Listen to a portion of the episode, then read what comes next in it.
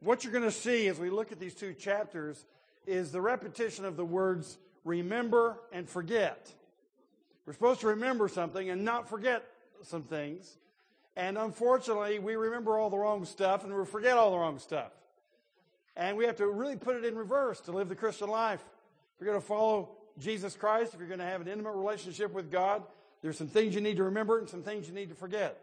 There's some things that you need not remember, and there's, there's some things you must forget. It's a, a discipline of the mind.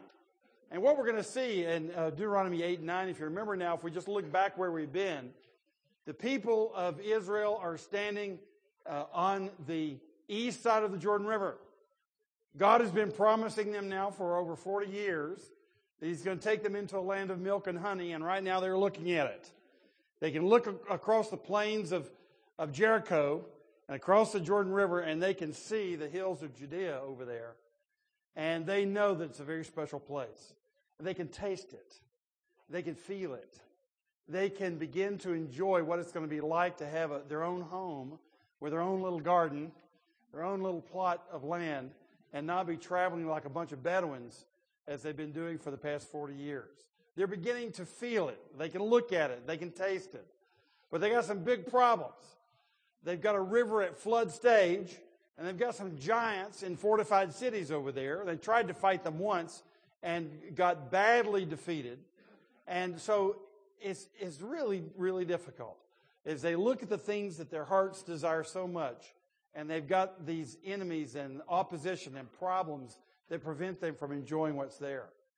Well, we've seen that God has them now right on the river, right on the east side of the river, and before he sends them over, uh, he is going to remind them about a few things, and he's going to impress upon them the most important things before they cross the river, take on this huge battle, uh, or series of battles, and take possession of the promised land. Uh, he's going to remind them of the covenant that he's made with them. God doesn't just make a contract, he makes a covenant. And of course, we know ultimately he seals it with the blood of his own son and he seals it in us by his Holy Spirit. He's dead serious about this, you know. He has a covenant with us. It's a marriage. It's unbreakable. He's not going to divorce us. And he tells them about, about this covenant. We notice that in the first four chapters, a little less than four, up through uh, verse 43 in chapter 4, uh, that he gives them the preamble to the covenant. The preamble of the covenant reminds both parties who they are and how they got to this point in their relationship. And of course, he reminds them about their episode at Kadesh Barnea when they had sent spies into the land and saw that it was a good land, and they refused to go because they were terrified. They had their chance 38 years before, and they blew it. He reminds them of that in the preamble of the covenant. And in the preamble of the covenant, he reminds them how he took them up, even in the midst of their own misery, brought them to the east side of the Jordan and defeated uh, Og and Sihon, the two kings of the Amorites, and has provided for them all along the way. That's the preamble of the covenant. Then, when we get to chapter 5 in particular, he begins to give them what we call the stipulations of the covenant.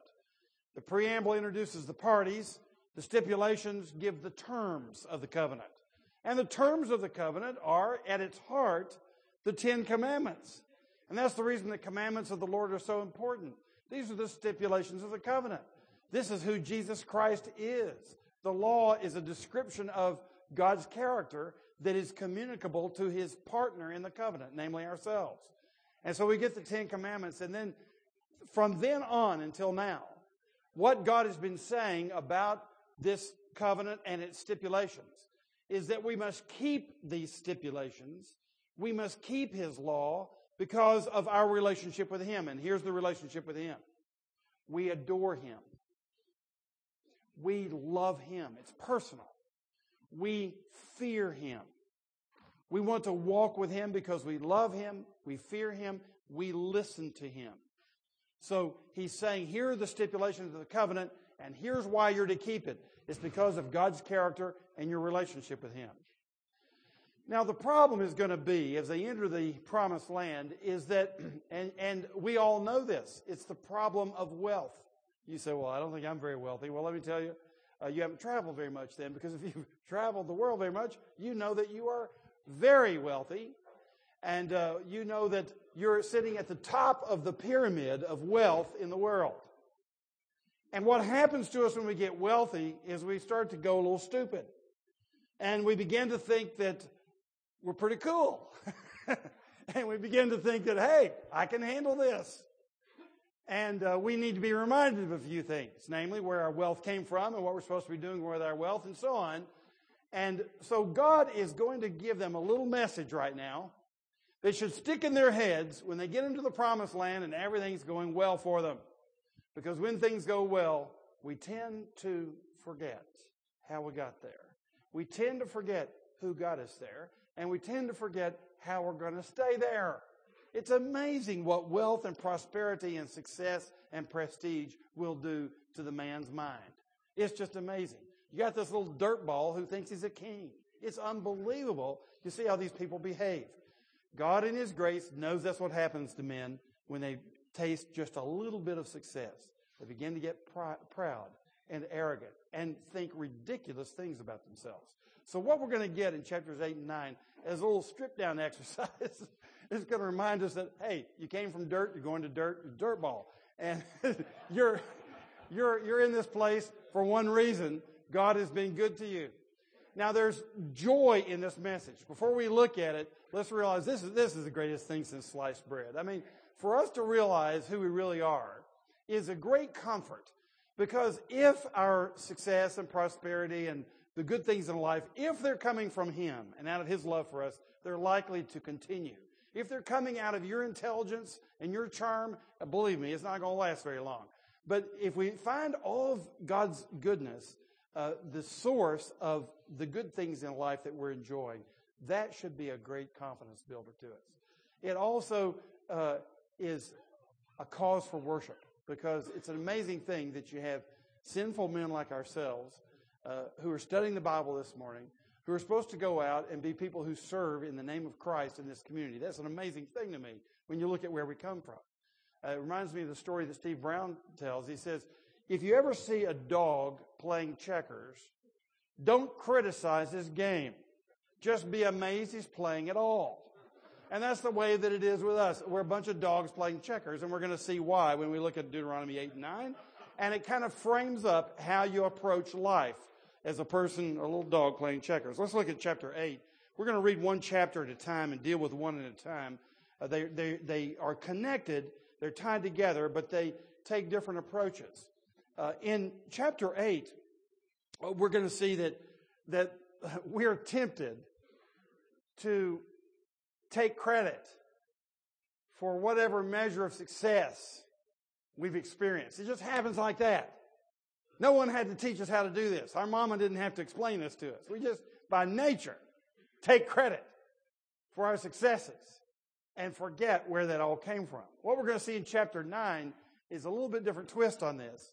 That in our religious lives, our spiritual lives, we tend to take credit for that too. It's amazing the arrogance of the fallen human mind. Well, let's look at chapter 8 and look at how we tend to deal with our wealth and success. Verse 1. The whole commandment that I command you today, you shall be careful to do, that you may live and multiply and go in and possess the land that the Lord swore to give to your fathers. And you shall remember the whole way that the Lord your God has led you these 40 years in the wilderness, that he might humble you, testing you to know what was in your heart, whether you would keep his commandments or not.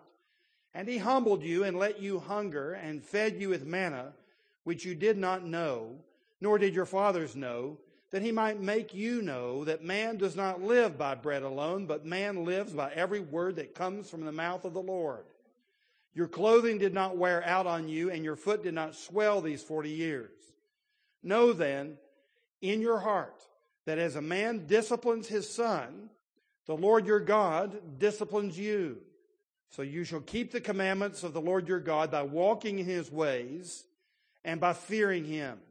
For the Lord your God is bringing you into a good land, a land of brooks of water, of fountains and springs flowing out in the valleys and hills, a land of wheat and barley, of vines and fig trees and pomegranates, a land of olive trees and honey, a land in which you will eat bread without scarcity, in which you will lack nothing, a land whose stones are iron, and out of whose hills you can dig copper. And you shall eat and be full, and you shall bless the Lord your God for the good land he has given you. Take care lest you forget the Lord your God by not keeping his commandments and his rules and his statutes which I command you today, lest when you have eaten and are full and have built good houses and live in them, and when your herds and flocks multiply and your silver and gold is multiplied, and all that you have is multiplied, then your heart be lifted up, and then you forget the Lord your God, who brought you out of the land of Egypt, out of the house of slavery, who led you through the great and terrifying wilderness with its fiery serpents and scorpions and thirsty ground where there was no water, who brought you water out of the flinty rock, who fed you in the wilderness with manna that your fathers did not know, that he might humble you and test you to do you good in the end. Beware lest you say in your heart, My power and the might of my hand have gotten me this wealth. You shall remember the Lord your God, for it is he who gives you power to get wealth that he may confirm his covenant that he swore to your fathers as it is this day. And if you forget the Lord your God and go after other gods and serve them and worship them, I solemnly warn you today that you shall surely perish. Like the nations that the Lord makes to perish before you, so shall you perish because you would not obey the voice of the Lord your God.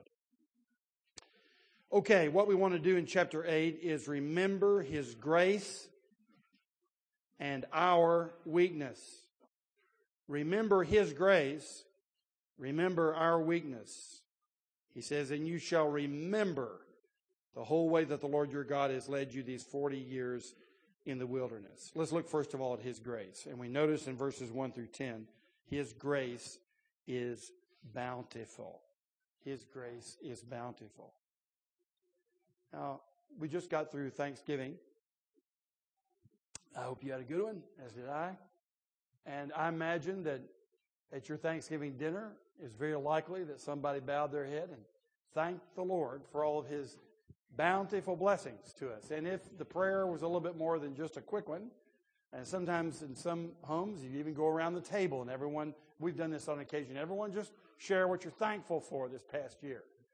And then you kind of gather that up in a prayer. And you thank the Lord for someone who graduated for, from sixth grade and someone who got through an accident and got their stitches all done and, and someone who, who, who got a job and, and someone who did well in school and someone who has a girlfriend. And you just, just thankful for lots of things, God's bountiful blessings. I wonder though, uh, this past Thanksgiving uh, lunch, how many of us thank the Lord for all the bad things that happened to us this year.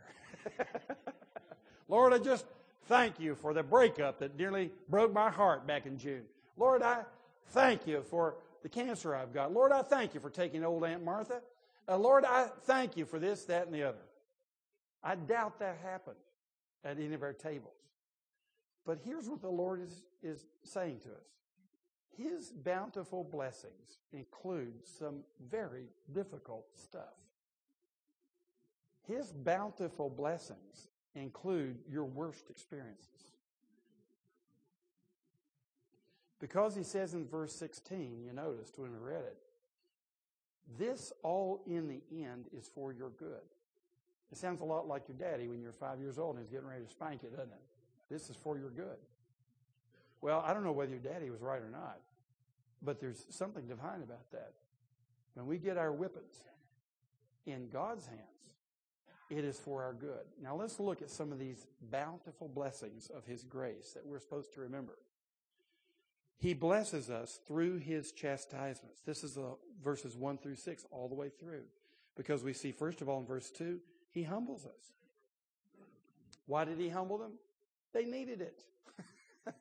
Why does He humble you? You need it. You know what happens to you when you lose your humility? You say, when's the last time I ever did that? right then. Uh, you know what happens when you lose your humility? You know what happens when you get proud? You quickly turn aside. We're going to see this phrase here, and you'll see it elsewhere in the Pentateuch. They quickly turned aside. How quickly? What leads them to turn aside? Pride. They think they can control the universe.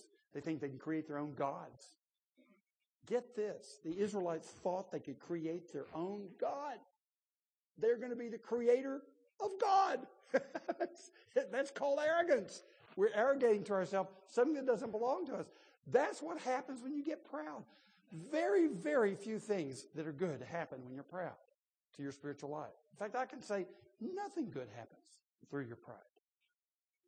And so God takes us into the wilderness to strip us down.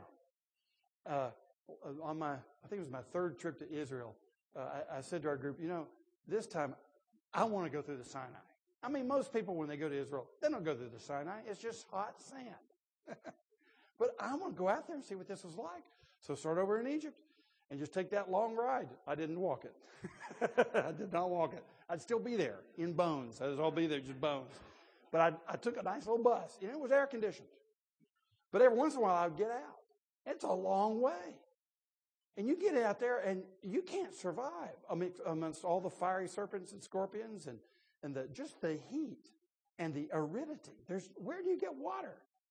Uh, except salt water. Uh, it's a very dangerous place to be on foot. I wanted to experience it. It does strip you down. You can feel it when you just get out and you feel that hot breeze coming through, the dry air and the sand blowing in your face. It humbles you. And the Lord says, I took you out there to humble you. Isn't it amazing that when Jesus began his ministry, where was the first place he went? Went right into the wilderness. Same word. Uh, of course, he was just right around Jericho. He didn't go all the way down into Sinai, we think. But Jesus went into the wilderness. Why? Because he was meek and humble in heart. And it is in his meekness and his humility that we find rest for our souls. Jesus went out to cultivate his own humility in the wilderness. And there he quoted chapter 8, verse 3 Man shall not live by bread alone, but by every word that comes from the mouth of the Lord. It's in humility that we understand what we really need. Gentlemen, don't resent the moments you've been stripped down and even humiliated. God is behind that. That's not an accident. That didn't surprise God. He's designing those moments. Why? For your good. He one day is going to exalt you at the highest place, far beyond anything your pride ever conceived of. Your wicked pride cannot conceive of how high you are going to be when God exalts you. That's the irony of it. Your pride really is not good enough for the future. But it's a terrible trap for the present. Because in the present, you're not in an exalted body. You're in a body that's wearing down, that's still experiencing the curse. And we ought to be humbled. We've not been given our kingly garb yet. And sometimes we need to go into the wilderness to be humbled. And God is doing that for you. And the prayer that I have for all of us is that we will have these experiences often enough in fact, every day, when we're reminded that we are not the Lord, neither do we make our gods. He made us and has sovereign rights over us, everything about us. And we're humbled when we go into the wilderness and experience uh, that sort of dependence upon Him. Then notice in verse 2 also, He humbles us and tests us. Jesus went out into the wilderness not only to be humbled, but to be tested. And when you are in the wilderness, you too are being tested. You know, David said in the Psalms, Lord, try me, test me, and see if there be any wicked thing in me. In other words, David was wise enough in his lower moments when he was humbled to say to the Lord, Lord, you prove me, you test me, you purge me of the evil. And how's that going to come? Through painful, humiliating experiences, through the wilderness. And what happens when you're tested? Well, it's just like as Peter says in 1 Peter chapter 1, with our faith, when it's tested, it's refined like fire. The dross comes to the top of the crucible and you rake it off and then you're left with the pure gold. And that's what testing does. It causes the dross to come to the top so you can rake it off and it refines your faith. It refines your love. It refines your hope. So the wilderness is very useful for testing and refining. It also enables you to glorify God. Because in your testing, what comes forth is your faith. You may say, well, my faith is tiny, tiny, tiny. Yeah, I know. But just like a seed, one day that little tiny seed of faith grows into a great tree and others take rest in it. So that little seed of faith will come forth in your testing. And so God says, Do you remember what I did for you? I took you out of Egypt. I put you in the wilderness to test you. I put you through the great recession to test you, to see what was in your heart. And whether you would just be completely in despair because a lot of your bank account uh, went away, whether you'd be worried and tense and all wired up, and whether you'd snap at your wife and lose your purpose in, in your existence, or whether you would receive that from the Lord and you would trust Him with the outcome of your life. Gentlemen, how can you tell whether that's in your heart or not? Well, how do you look at, do you think your bank account is good enough to save you? Do you, do you think your savings are good enough to hold things together until you die? I mean, wasn't this just a warning? Just a shot across the bow this, this past decade? Hey, you think you've got all this stuff? Do you know how quickly I can take it away? You've been putting your confidence in that? Are you crazy? We get humbled, we get tested, we get reminded that you cannot put your confidence in things uh, of yourself because God takes them away like that. Why? For your good. Because it only makes sense to put your faith in something that's reliable. And the only one who's reliable and eternal is God Himself. And you put your faith in Him and His promises, you're going to be fine. Not only are you going to be fine, you're, you're going to be extraordinarily blessed. And in the wilderness, verses 3 and 4, He also teaches us. And notice this phrase. He says that He let you hunger. God let you hunger. You say hunger is a curse. Poverty is a curse. What do you mean God let me be poor? Well, you read on. He let you be poor so that it'd be really clear to you when He feeds you that it came from His hand. And when you had all that wealth and you were feeding yourself, quote, quote, you thought you were feeding yourself. And so often we just take a meal, dive right into it. And the only reason we pray a prayer is because our mama taught us. It's just part of the ritual. Gentlemen, the reason we pray a prayer at mealtime is because we acknowledge that He feeds us. That it comes from His hand. That that McDonald hamburger is from the Lord. And just because we've got McDonald's and we have an economic system, and just because you have money in your pocket, don't think for a moment that you can sustain yourself. It can go like that. All we need is one nice bomb in the right place. And we'll be without power, we'll be without food, we'll be without clean water. Just look at what happens to Haiti or other places in the world. Do you think God can't do that in a moment? So he takes us into the wilderness so that we get the lesson again. God, thank you for this piece of bread. Thank you for feeding me today. And of course, in their case, the bread came from heaven, the manna and he teaches them of this. The Lord learned it himself uh, when he was in the wilderness. And Jesus taught often about these things. He says, Don't think that your life consists of your possessions. Your life consists of Christ in you, the hope of glory. There's life, Christ in you. He also, verses 5 and 6, he disciplines us. And of course, you get this in Hebrews 12 where the writer of Hebrews is referring to Deuteronomy. And he says, Brethren, don't you know that if you're not disciplined by the Lord, you're an illegitimate kid, you're a bastard. If you're not disciplined by the Lord, every true son receives the gift of discipline from his father, loving discipline. God takes us out into the wilderness to discipline us, to chastise us, to straighten us out. And brothers, we need it. Everybody here needs it. Everybody here needs to be disciplined by the Lord. And if you're not disciplined as a loving son, you will be disciplined as a rebellious son. But everybody here needs the discipline of the Lord. And what Moses says to these people is, look, he took you out into the wilderness to teach you and to shape you by discipline. He didn't just teach you by announcing words to you, He taught you by living life with you and causing you to be hungry and thirsty and then showing you that He's the answer. And then when you disobeyed, He punished you. And gentlemen, He does the same thing today. He doesn't punish us as slaves, He punishes us as sons who are deeply loved. And if we're not getting that kind of care from Him, we're not His children at all, is what the Bible teaches us. So, His grace is bountiful. Thank God for all these blessings. The blessing of humility, the blessing of trials and afflictions, the blessing of chastisements and discipline. Thank you, Jesus. Try that one on this next Thanksgiving lunch and see what your wife says to you after that. But I'm serious. This is not an add on for our good. This is not the icing on the cake. Uh, gentlemen, it's the cake.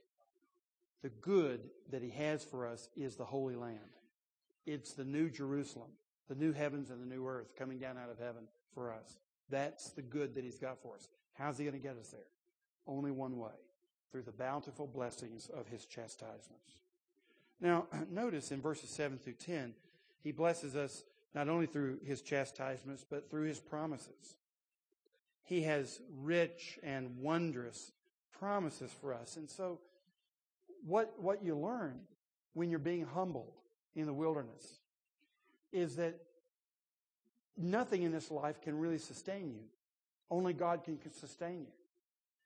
And what that wilderness experience also does for you, it causes your heart to go out to the experience of plenty that is waiting for you. For example, one reason for the wilderness experience was to get the people to hope for the promised land because actually the promised land was going to take some battles. They had to want the promised land in order to take it. How do you create a want? Well, often you do it through the wilderness. Starve them a little bit. Make them a little thirsty. Give them a few snakes, a few scorpions. And they start longing for the Holy Land. And gentlemen, it's the same way with us. If you'll look at your trials in life, you know, when you're wealthy, when you basically have three squares, and and, and you have good medical care, and, and you have a car to drive, and, and, you have a job to go to. You just, you, you, you really just start to kind of enjoy this life. And most of us, if we were honest, say, you know, I want to go to heaven, but I don't really want to go today. right? I mean, I don't want to pack it up today. I'm, I just, I'm just not ready to do that. Why are you not ready? Well, here's why. You're enjoying life. And really, in your mind, you'd rather stay here than go there. And let me tell you, that's nuts. It's because you haven't thought about there very much. You're thinking about here all the time. You're trying to squeeze this rotten lemon for all the rotten lemon juice it's got left. And you are ignoring the fact that there's this entire grove of delicious, delightful fruit waiting for you in the promised land. And you've gotten your you, you've gotten used to squeezing that old lemon, trying to get everything you can out of it. And it's, it's part of being a fallen human being. So sometimes the lemon has to get worse and worse and worse.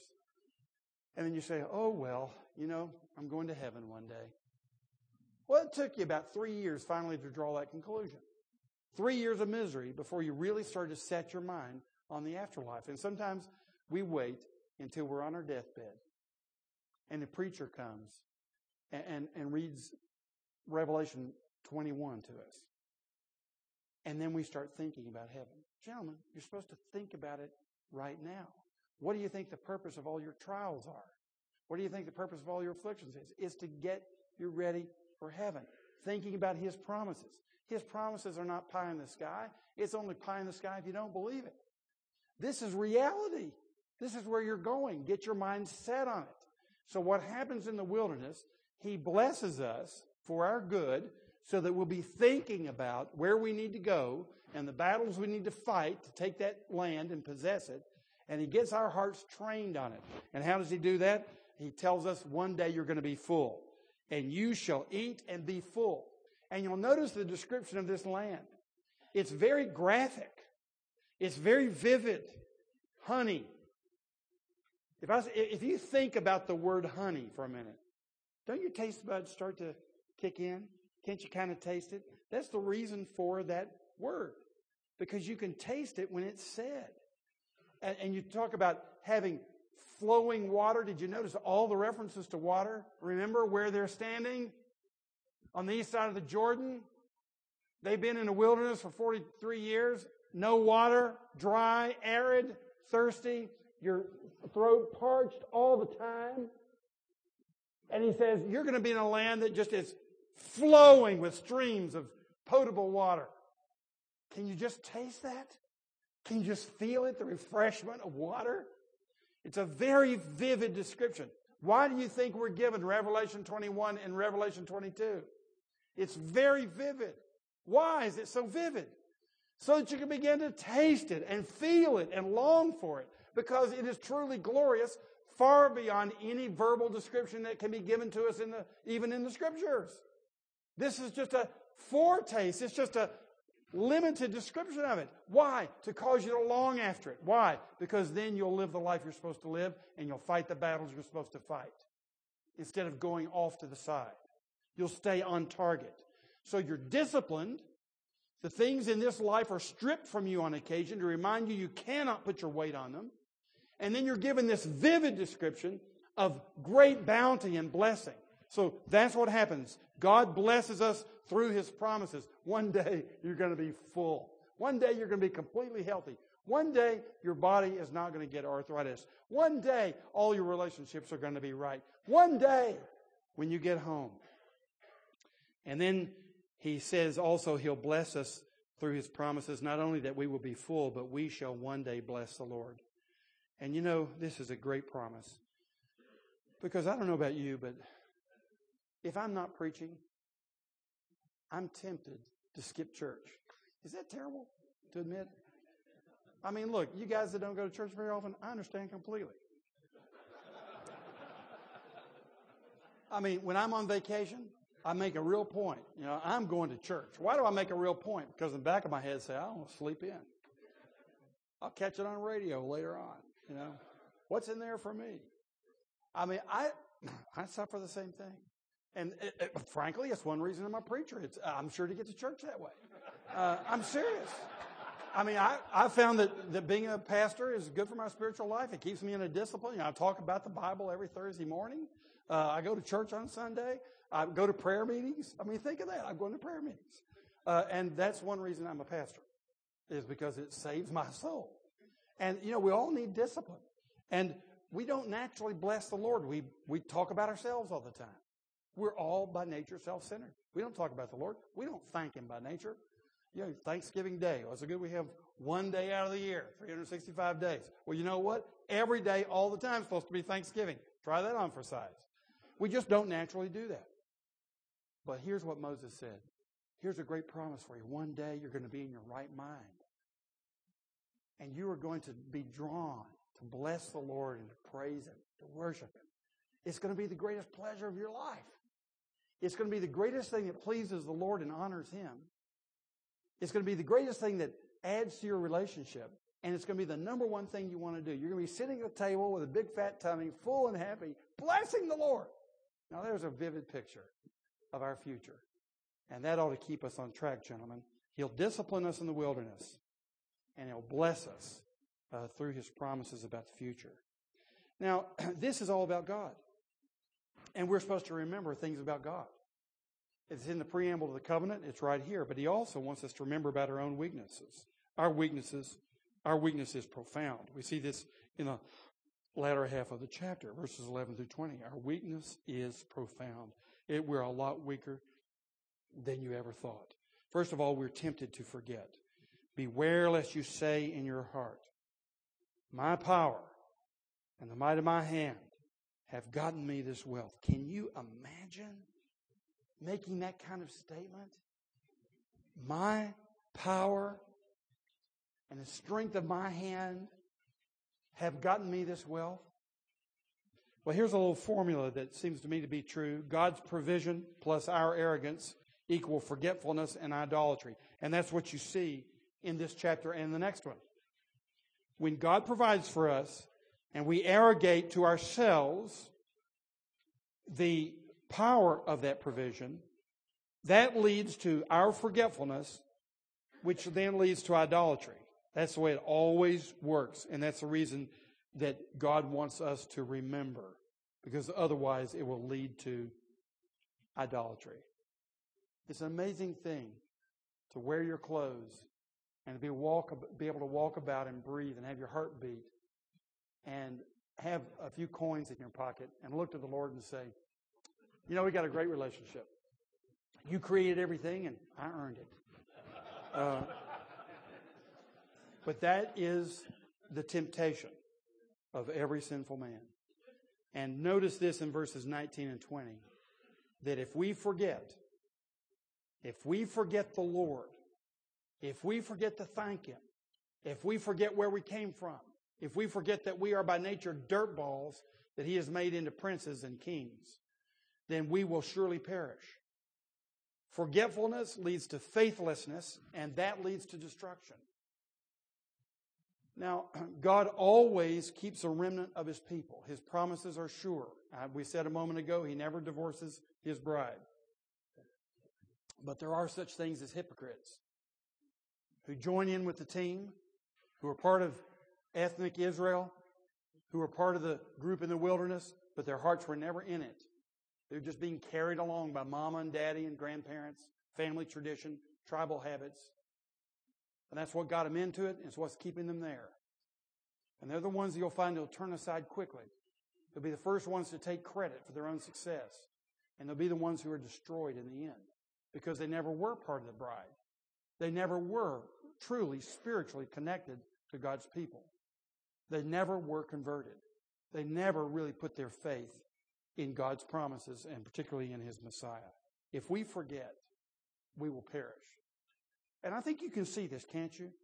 Through history, nation after nation who have been evangelized, who have had the church established in their uh, geopolitical boundaries, and then they begin to get successful, and they usually do. Because you, you, can, you can build a very good uh, political system on uh, Christians who believe the Bible. You can build a really good economy and an infrastructure on people who are honest and who believe in a work ethic and who believe in serving their neighbor and loving their neighbor as themselves. You can build a really good economy on that. And as that economy grows and people forget the Lord and they begin to think, oh, well, we have this nice economy. We have this wonderful culture. We have this great political system because our forefathers were so smart. Or we're so smart.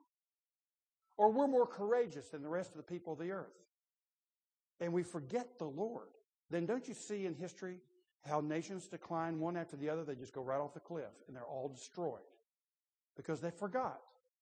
God's people forgot. Don't blame anybody else. It was God's people who were in the midst of experiencing material gain, who then thought that gain was to their own credit rather than a gift, undeserved gift, like a dog playing checkers. They forgot who their God was. And they'll be destroyed, every one of them. Every nation, nation after nation, will be destroyed because they forgot. That's the reason that out of His love, God is saying, don't forget Jonah. And keep reminding yourself, keep reminding your family, keep reminding every your friends that you know what the story is. Now let's look at chapter 9. We've got a few minutes to deal with it. And here we're going to see that not only does it have to do with our attitude toward our material possessions and how we got those. Be very careful about that. But think about your salvation. I mean, if it's bad on material possessions, think, think of a person who would claim that their salvation is to their own credit. It just get, the story gets worse. And look at the warning that's given to us. Let's look at chapter 9. Hear, O Israel. You are to cross over the Jordan today to go into dispossessed nations greater and mightier than yourselves, cities great and fortified up to heaven, a people great and tall, the sons of the Anakim, whom you know, and of whom you have heard it said, Who can stand before the sons of Anak? Know therefore today that he who goes over before you as a consuming fire is the Lord your God. He will destroy them and subdue them before you. So you shall drive them out and make them perish quickly as the Lord has promised you. Do not say in your heart after the Lord your God has thrust them out before you. It is because of my righteousness that the Lord has brought me in to possess this land. Wow. Whereas it is because of the wickedness of these nations that the Lord is driving them out before you. Not because of your righteousness or the uprightness of your heart are you going in to possess their land, but because of the wickedness of these nations the Lord your God is driving them out before you, and that he may confirm the word that the Lord swore to your fathers, to Abraham, to Isaac, and to Jacob. Know therefore that the Lord your God is not giving you this good land to possess because of your righteousness, for you are a stubborn people. Remember and do not forget how you provoked the Lord your God to wrath in the wilderness from the day you came out of the land of Egypt until you came to this place. You've been rebellious against the Lord. Even at Horeb, you provoked the Lord to wrath, and the Lord was so angry with you that he was ready to destroy you. When I went up to the mountain to receive the tablets of stone, the tablets of the covenant that the Lord made with you, I remained on the mountain 40 days and 40 nights. I neither ate bread nor drank water. And the Lord gave me the two tablets of stone written with the finger of God. And on them were all the words that the Lord had spoken with you on the mountain out of the midst of the fire on the day of the assembly. And at the end of 40 days and 40 nights, the Lord gave me the two tablets of stone, the tablets of the covenant. Then the Lord said to me, Arise, go down quickly from here, for your people whom you have brought from Egypt have acted corruptly. They have turned aside quickly out of the way that I commanded them. They have made themselves a metal image. Let's stop right there. What we're seeing in chapter 9 is we must remember his faithfulness and our unrighteousness. His faithfulness and our unrighteousness. First of all, his faithfulness. His faithfulness is immense. And in verses 1 through 3, we see his faithfulness. Verses 4 through 29, all the rest of the chapter is about our unfaithfulness, our unrighteousness. But let's remember, first of all, his faithfulness. And how do you see this? Well, first of all, look at our opposition. Our opposition is awesome. The Anakim, they're giants. They're impossible to defeat. They're the Goliaths of the land. And there are a bunch of them. And you're supposed to go in and, and defeat them without chariots, without horses, without iron. How are you going to do this? There's no way you can do it. No military strategist in his right mind would attack Canaan, given the giants that are there. Nobody in their right mind would profess to follow Christ when you have this enormously powerful Satan, this opponent, this adversary breathing down your neck, ready to, to lynch you in any given moment. Who in his right mind would seek to live a Christian life with an opponent like that? Well, because our God is more awesome, that's why. He's greater than the Anakim. He's greater than Goliath. He's greater than Satan. So much so that Jesus teaches us how to deal with Satan. He says, yes, Satan can kill you. But don't fear the one who can kill your body. Rather, fear the one who can kill your body and then throw you into hell. That's the one you fear. That's God. And furthermore, the apostle John, who had to face Satan all of his life, who was afflicted greatly, he was put into exile in the Isle of Patmos. Here's what he said. He said, greater is he who is within us than he who is in the world. Our faith overcomes the world. Our faith overcomes Satan and all the opposition. And so let's remember God's faithfulness. He promises to take on your adversaries anything that would come between you and God, anything that would keep you from experiencing the ultimate good that is laid out for you in the life to come, especially, but in moments in this life. Anything good that God has for you, Satan seeks to take away. And God is going to destroy him for that.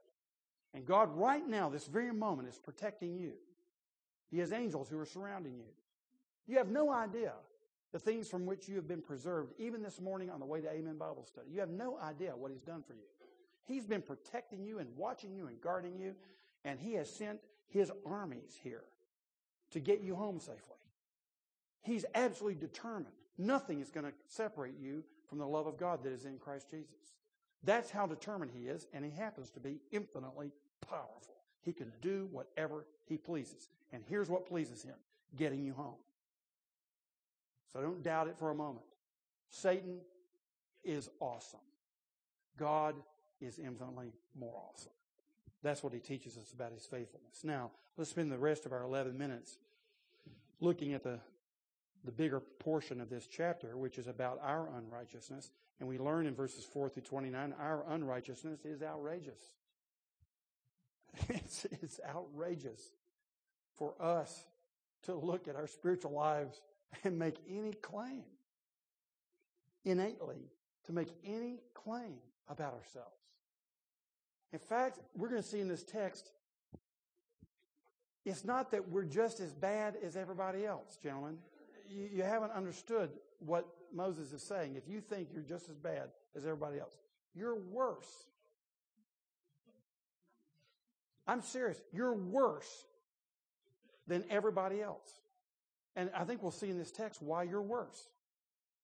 So it's just the opposite of being proud about your salvation. You're humbled because here's what God did. He picked the worst people on the face of the earth to accomplish his mission of judging the other wicked nations. He picked the weakest, most incompetent people on the face of the earth to carry out the Great Commission. Let's look and see if this text will support what I just said.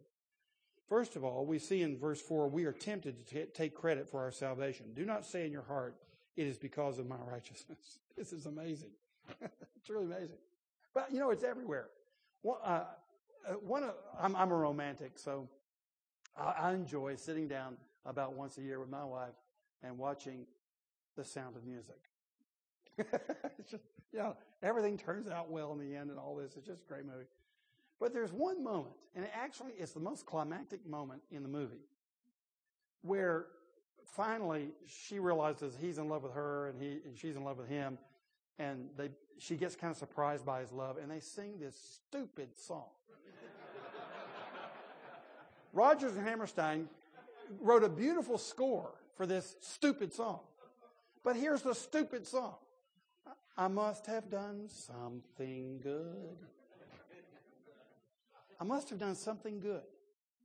And that's the reason that I met you. I must have done somewhere in my past. I must have done something good. that's a pile of crap.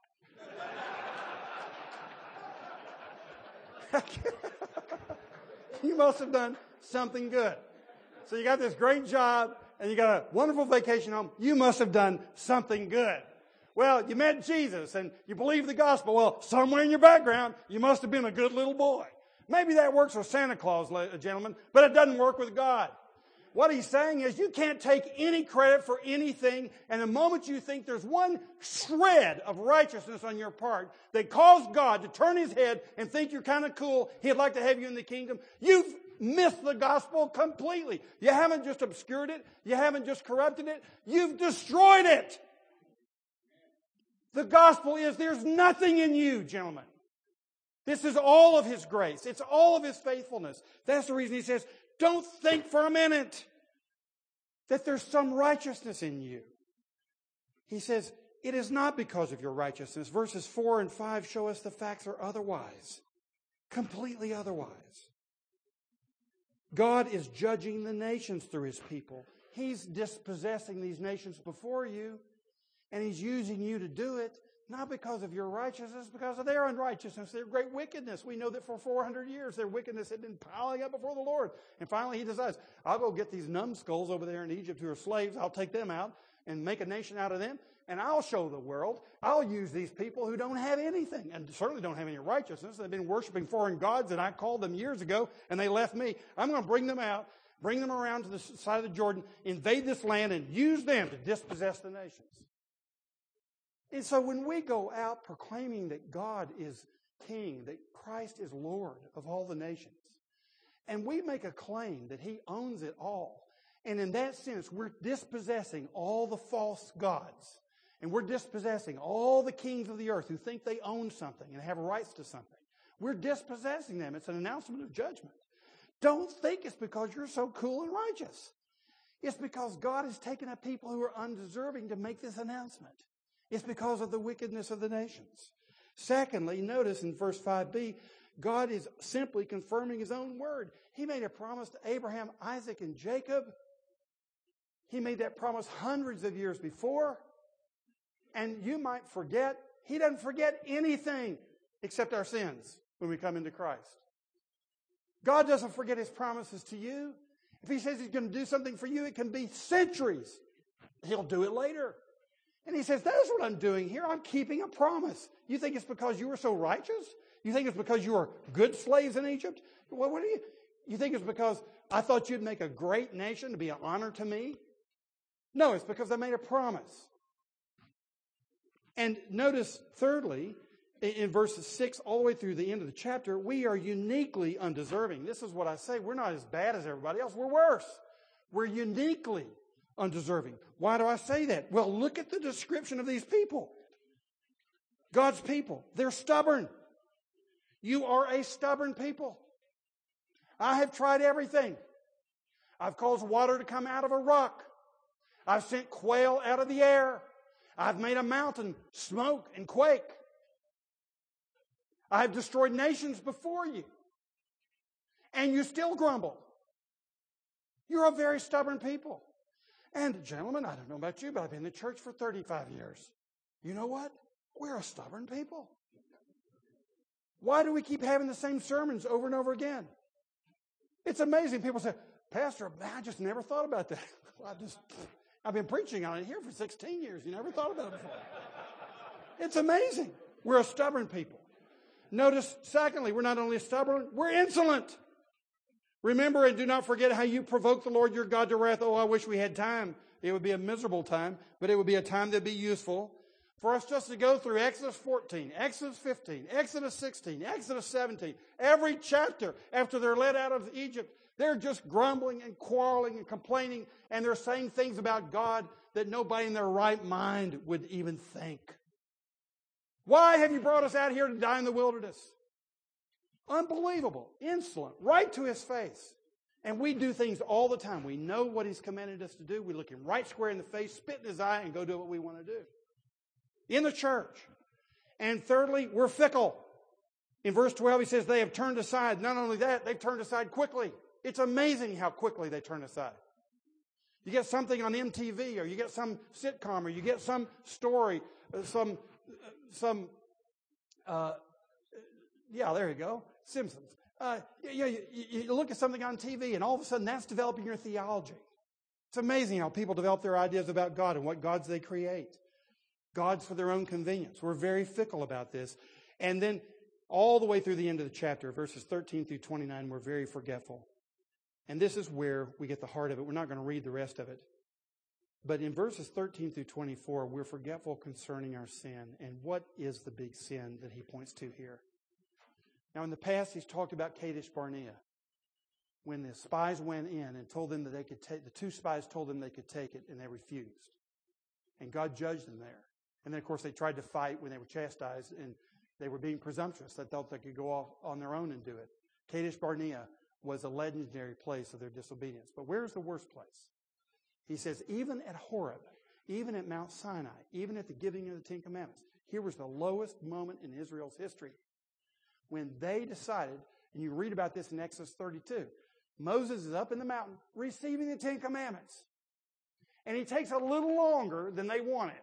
He was up there 40 days and 40 nights. A lot of time to think. Now, did God really bring us out here to destroy us or to bless us? Where is that man Moses anyway? And they started to complain. He had been gone a little while, and Exodus 32 tells us, well, okay, he's gone. We'll select our own God. Can you believe this? They're at the foot of Mount Sinai, where God gave the Ten Commandments, and they decide to create another God, a golden calf.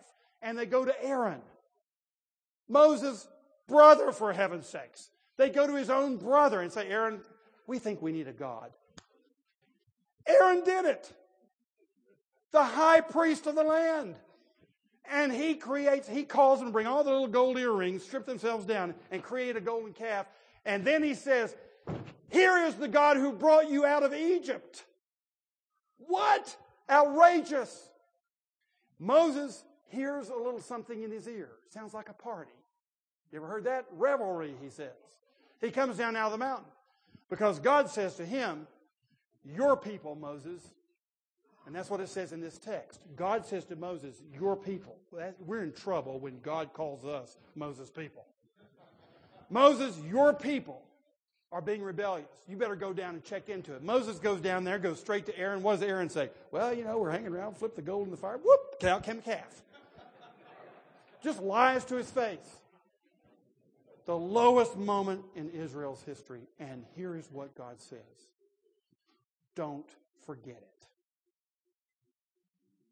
When I leave you for 40 days and 40 nights on the most important mission in all the Old Testament to get the law of God, here's what you do you create another God.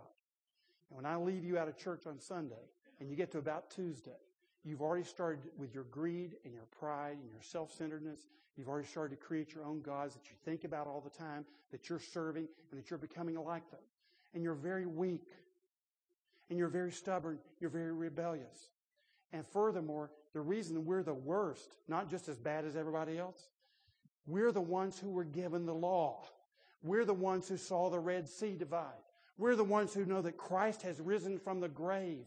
And then we're the ones with that knowledge, with a public profession of following Him, that go out and serve the other gods. That's the reason that we're peculiarly undeserving. Now, lastly, and I get one minute to talk about Jesus. Look at verses 25 through 29, and you'll see we are forgetful about his faithfulness. And here's what Moses says Folks, after we did the worst, the peculiarly worst sin probably ever committed, I prayed to the Lord. And I reminded him of two things. I reminded him, first of all, that he made a promise to the patriarchs. And secondly, I reminded him that if he destroys you, like he's threatened to do, the Egyptians are going to say that you, God, took them out of Egypt so that you could wipe them out and betray them. And I prayed to the Lord that way, and here's the point, gentlemen God listened. God raised up a mediator, Moses, to pray in our behalf, and God listened to his own mediator. And let me tell you something He's raised up a better mediator. He's raised up the Lord Jesus Christ. And you can see him in the Garden of Gethsemane before he is betrayed and before Peter denies him. What is he doing? He tells Peter what he's doing. Peter, I'm praying for you. Because Satan will sift you like wheat. And I'm praying for you that you will persevere. And gentlemen, have you noticed? Peter persevered. Rotten, corrupt, disobedient, stubborn, rebellious, peculiarly awful, Peter was preserved. Why? Because God raised up a mediator to pray for him. Let me tell you something. God's raised up a mediator to pray for you. And remember this. You're peculiarly undeserving.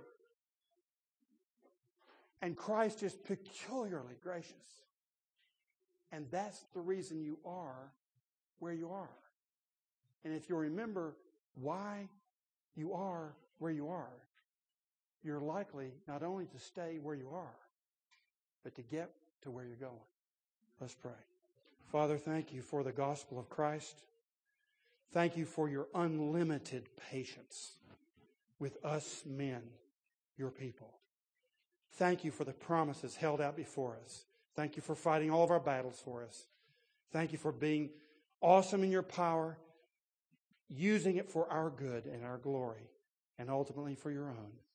We remember, we remember our undeserved blessings. In Jesus' name, amen.